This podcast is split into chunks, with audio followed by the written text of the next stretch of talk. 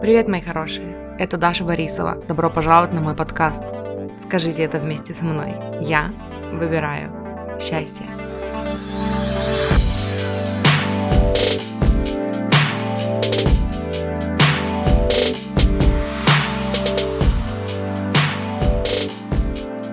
Привет всем, добро пожаловать на мой канал. Я решила завести новую рубрику на моем канале, которая будет называться что-то типа а, «Дорогой дневник» или «Дневники Даши», я не знаю. Потому что пока я сегодня работала с дневником, пытаясь убрать, проработать какие-то ограничивающие убеждения, я пришла к классным, очень полезным выводам, которыми бы я хотела с вами поделиться. И как я это вижу, я просто буду подглядывать свой дневник, рассказывать вам о том, над чем я работала и каким выводом я приходила, каким-то инсайтам и тому, как я вижу какие-то вещи, какие-то эм, выводы, какие-то убеждения. Начну с того, что мы с моей сестрой недавно разговаривали о челлендже, который она собралась устроить для себя.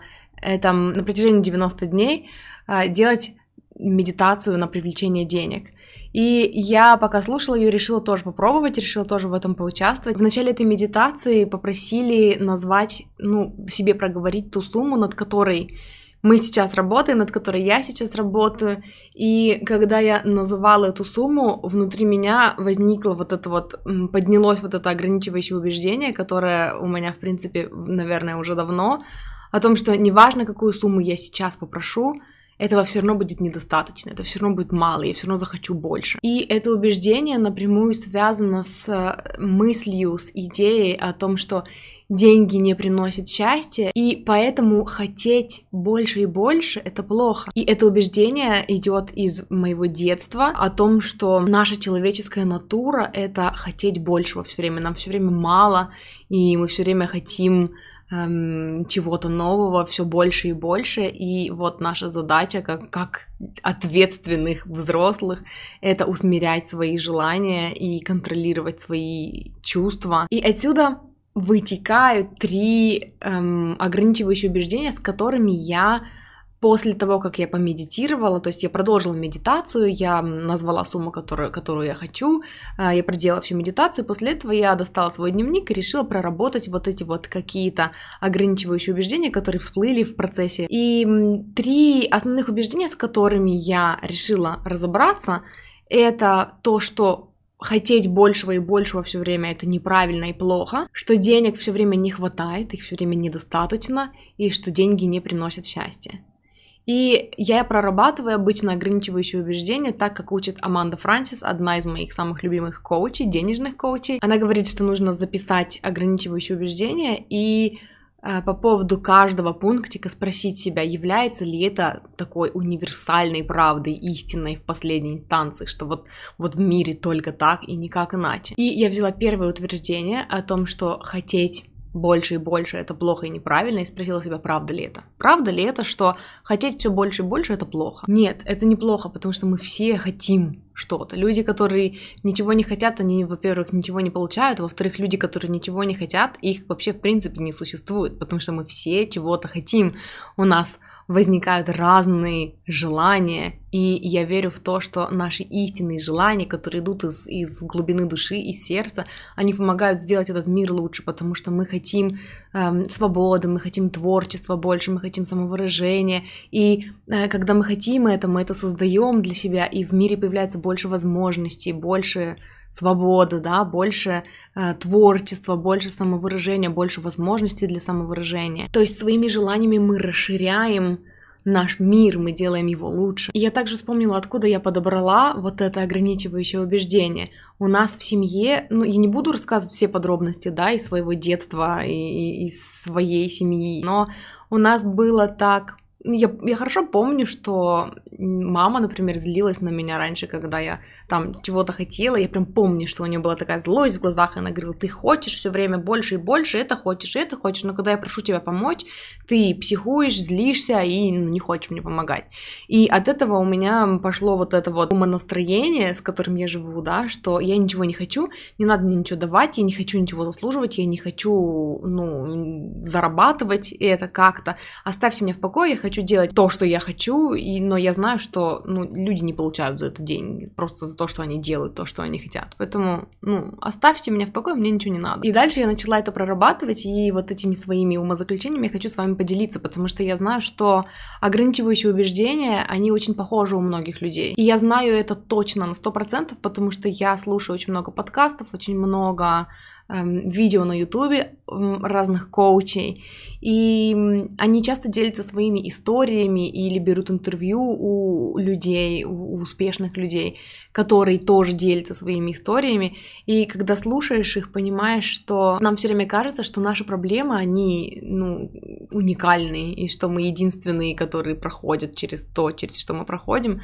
а на практике оказывается, что у всех одни и те же ограничивающие убеждения, у нас у всех одни и те же корни, и поэтому я уверена, что какие-то из ограничивающих убеждений, которые есть у меня, найдут отклик и в вашей душе, и в вас. Поэтому давайте прорабатывать наши ограничивающие убеждения вместе. Первое, что я прорабатывала, над чем я работала, это вот эта вот обстановка в семье, да, про которую я вам рассказала. Дело в том, что так работает со всеми людьми, и это честно. То есть я уверена, что если бы кто-то просил у меня что-то все время, там, больше и больше, и при этом, если бы я попросила помочь, мне бы им фыркали в ответ и не хотели помогать, я бы тоже была недовольна. Так работает со всеми людьми, это нормально. Но с нашей душой с Богом это работает по-другому, и мы часто переносим выводы, сделанные там из взаимодействия с людьми, на взаимоотношения человека и Бога, человека и духа, и его души, называйте это как хотите, как вам удобно, там высшие силы, вселенная и все такое. Мы часто переносим какую-то кальку, как, какую-то систему, которая работает среди людей, и мы думаем, что вот ну, с Богом это работает так же, а это совершенно не так. Классический пример — это думать, что если ты не будешь каждый день благодарить Бог за то, что у тебя есть, то у тебя это отберут. Нет, человек бы отобрал. То есть, ах, ты неблагодарный, ты не, дослу- не заслуживаешь моей доброты, заберу у тебя все, что я тебе дам. С Богом так не работает. Мы его любимые дети, он хочет дать нам, чтобы у нас было все. Ему не нужно, чтобы мы кланялись ему, там, я не знаю, и ну, вот это все. То есть здесь идет дело о условной любви и безусловной любви. У людей обычно условная любовь. То есть я тебя люблю, если ты мне удобен, если ты делаешь то, что я хочу, с Богом совсем другое. Безусловная любовь это когда тебя принимают и любят просто за то, что ты ребенок, за то, что ты есть, и ты уже достоин всего самого лучшего. И то же самое с желаниями. Когда вам дается какое-то желание, когда в вас зарождается какое-то желание, этого желания, этого же самого хочет ваша душа, хочет вся Вселенная, хочет Бог. Это то, что помогает вам расширяться, это то, что помогает нашему миру расширяться. Потому что ваше желание это то, что стимулирует ваше развитие, это то, что стимулирует развитие мира. И вам также не нужно объяснять свои расходы Богу. Когда вы просите какую-то определенную сумму денег, вам не нужно рассказывать Богу, на что вы собираетесь их потратить. Сомневаюсь, что ну, Бог на самом деле Эм, записывает, и ему на самом деле есть какое-то дело до того, куда вы собираетесь потратить эту сумму, и это не так, что он сидит сверху и думает, что хм, я дам тебе эти деньги только потому, что ты хочешь их потратить на нужные дела, а вот если не на нужные, тогда я тебе денег не дам. Чувство, что вам нужно оправдывать свои расходы, это то, что у вас внутри, это ограничивающее убеждение, это то, с чем там, как вас воспитали, с чем вы выросли, это нужно вам. И это вы чувствуете необходимость объяснять свои расходы. Бог дает вам, просто потому что у вас есть желание, и этого достаточно, ваши желания даны вам по какой-то причине. Бог дает вам, потому что вы хотите, Вселенная дает вам, потому что вы хотите, и этого достаточно, вам не нужно ничего объяснять и оправдывать. И дальше я начала раскапывать, почему я думаю, что мне нужно оправдывать свои расходы, и это тоже идет из детства, потому что э, у нас в семье всегда было так, что есть полезные траты на необходимое и есть трата денег пустая, то есть на что-то не необходимое, на что-то бесполезное. Например, есть какая-то полезная еда, которую там из которой мы что-то приготовим, продукты, из которых мы что-то приготовим, которыми мы будем питаться на протяжении недели, и есть что-то экстра, есть что-то дополнительное, которое бесполезное, которое просто там для чревоугодия, и без этого можно прожить, то есть это как бы бесполезная трата. То же самое с одеждой. Есть что-то необходимое, что должно быть, там пара ботинок, пара штанов, э, там пара курток или одна куртка, это необходимо. А если это что-то, чего я хочу, например, там туфли на каблуке или куртка, которая красивая, но не очень практичная, то это экстра, это уже трата денег, это уже если вдруг есть свободные, а свободные оказываются редко, и так было во всем. То есть есть какие-то девайсы, которые необходимы, а есть которые, какие-то девайсы, которые экстры, которые, в которых нет необходимости. И к чему это привело? К тому, что будучи взрослой, я тоже делила все на супер необходимое и трату денег. То есть было только либо что-то жизненно необходимое, либо все остальное, что экстра, все бесполезное проматывание денег. И если я тратила что-то больше, если там я помимо того, что я там покупаю еду на 3-5 тысяч на неделю, если я покупаю что-то дополнительно, я чувствую вину, я чувствую, что нужно оправдать свои расходы. Оправдать кому?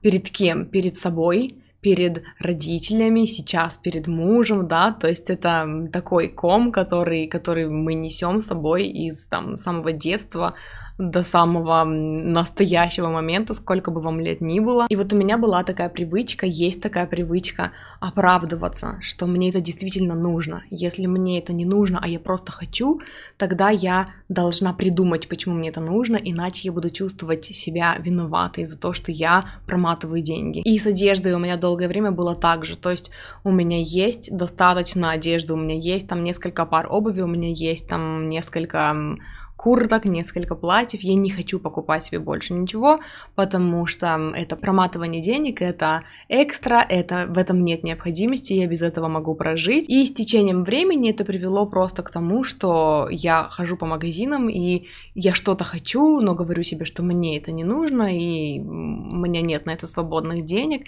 И на самом деле очень долгое время у меня были деньги только на что-то жизненно необходимое. То есть ну, это, ну, жесть была иногда. Правда же заключается в том, что мы достойны всего, чего мы хотим.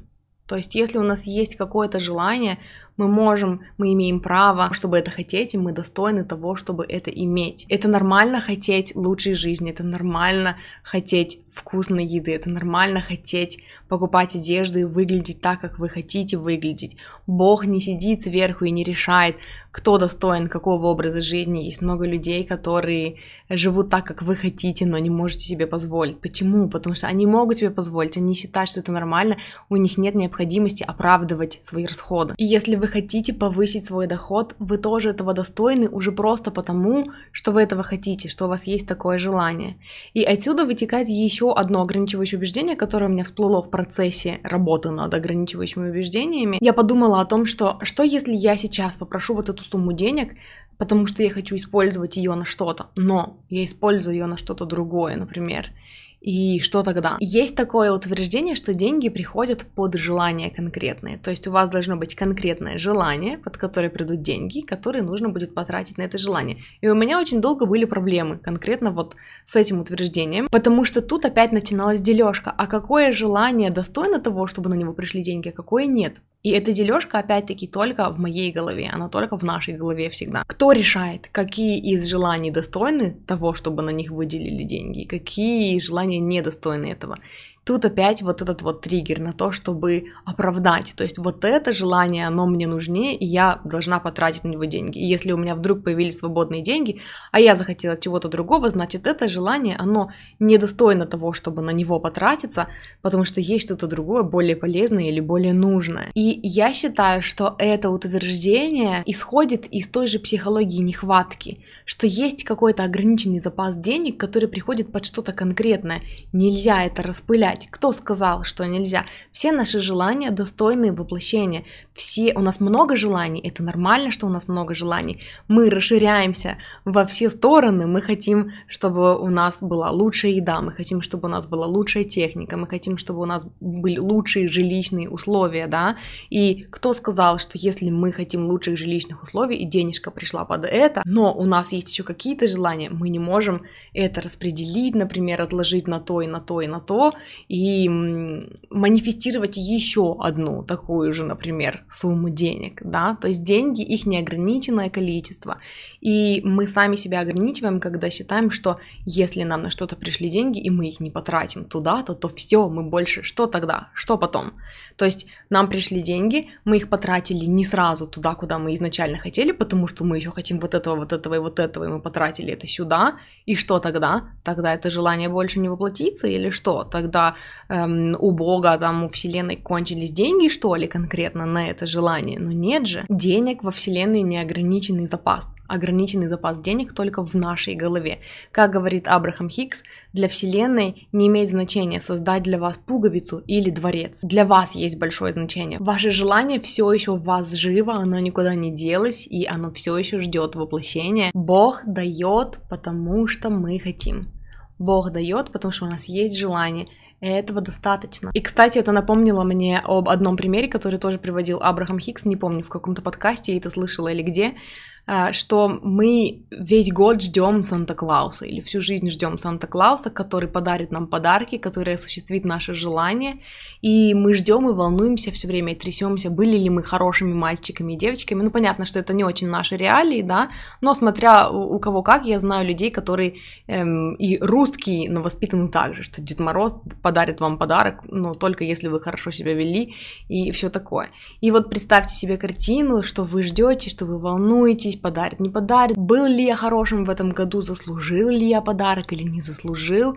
И в жизни таким Санта-Клаусом для себя являетесь вы. Это вы не позволяете себе чего-то. То есть поток изобилия, он постоянный, он равный, он для всех, но некоторые позволяют себе больше, а некоторые не позволяют себе ничего, потому что, или там позволяют себе меньше, потому что они не считают себя достойными, потому что они не считают, что они заработали по какой-то еще причине, и эти причины, обычно эти критерии, достойны вы или недостойны, были ли вы хорошим или плохим, они обычно идут из детства. Второе ограничивающее убеждение – это я хочу делать то, что я хочу, хотя я понимаю, что ну, людям не платят просто за то, чтобы они делали то, что хотели. И когда я начала это прописывать, я вспомнила пример из детства, который решила использовать именно как показатель того, что это неправда. Когда я была где-то, мне кажется, в шестом, может быть, в пятом классе, наша учительница задала нам домашнее задание выучить стихотворение какое-то. И оно мне не нравилось, я не хотела его учить. А я была таким ребенком, который все время в детстве учил стихи. То есть у меня было очень много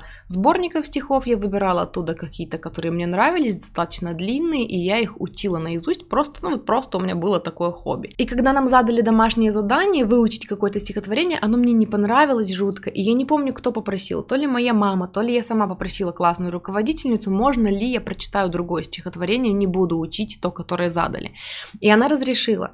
И это был стих «Некрасивая девочка», не помню, кто автор. И когда я рассказала это стихотворение, моей учительнице оно так сильно понравилось, что она даже потом дала задание задание всему классу написать сочинение короткое о наших мыслях по поводу этого стихотворения. Вспомнив этот пример, я поняла, что еще тогда я получала ну, то есть я получила там не деньги, да, но оценку, я получила пятерку за то, что я хотела делать, за то, что мне было по душе.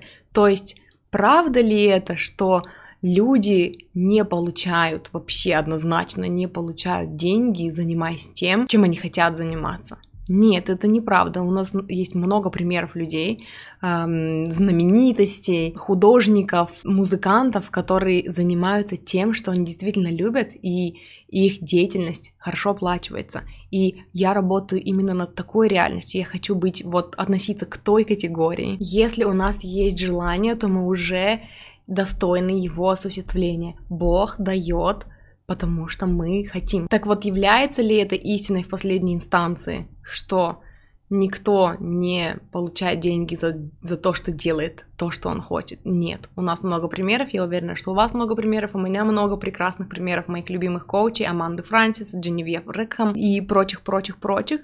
И я бы здесь даже перефразировала. Я бы сказала, что мы можем получать деньги не столько за то, что мы делаем, что хотим, а за то, какие мы есть на самом деле. Вы, наверное, тоже много раз видели, наблюдали такие примеры, что человек, который не ограничивает себя, который является собой настоящим, искренним, он достигает успеха в любой деятельности, потому что он не отказывается, не ограничивает свою гениальность, он является таким, какой он есть, аутентичным, открытым. А быть собой — это про принятие себя, вы позволите себе быть собой настоящим, когда вы примете себя таким, какой вы есть.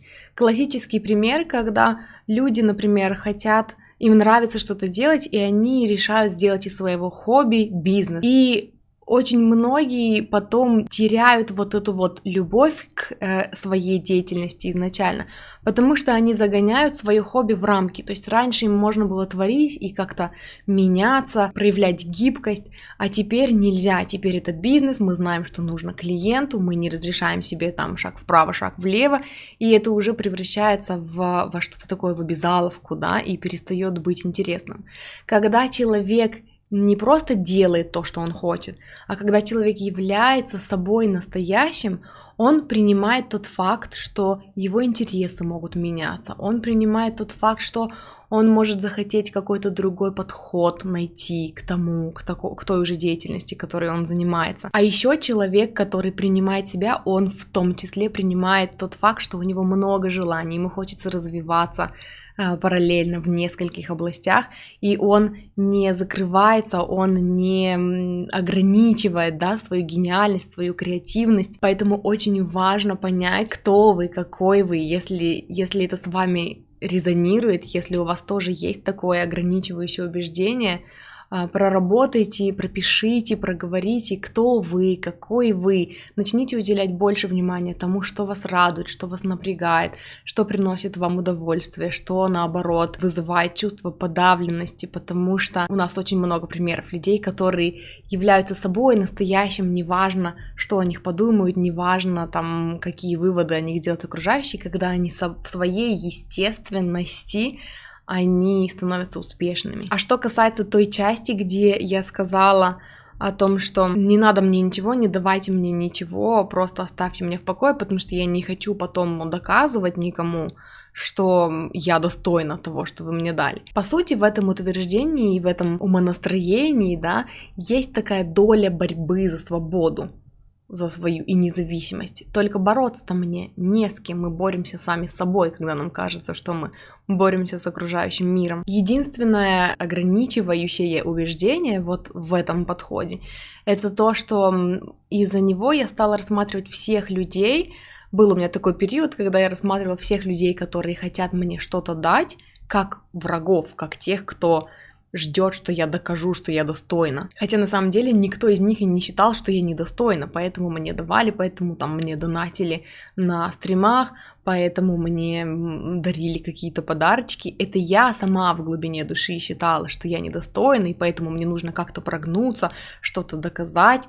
Нет, я достойна просто потому, что я уже есть. Я такая, какая есть, у меня есть желание, и я их достойна, и достойна их воплощения. Бог дает нам просто потому что мы хотим. Поэтому я прописала в дневнике несколько раз, что я позволяю всем дарам, всем подаркам приходить в мою жизнь спокойно и свободно, и я плачу в ответ, да, я плачу своим контентом, это ваш выбор, слушать мой контент, там, читать или нет, но я отдаю не потому, что я таким образом хочу заслужить, а потому что я хочу, и э, из-за того, что я такая, какая я есть, в своей аутентичности, в своей натуральности, да, я достойна того, чтобы мои труды оплачивались, мои таланты и моя естественность поощрялась. На этом я сегодня закончу. Я уверена, что эта информация оказалась для вас полезной, потому что, еще раз повторюсь, ограничивающие убеждения, они очень часто перекликаются наши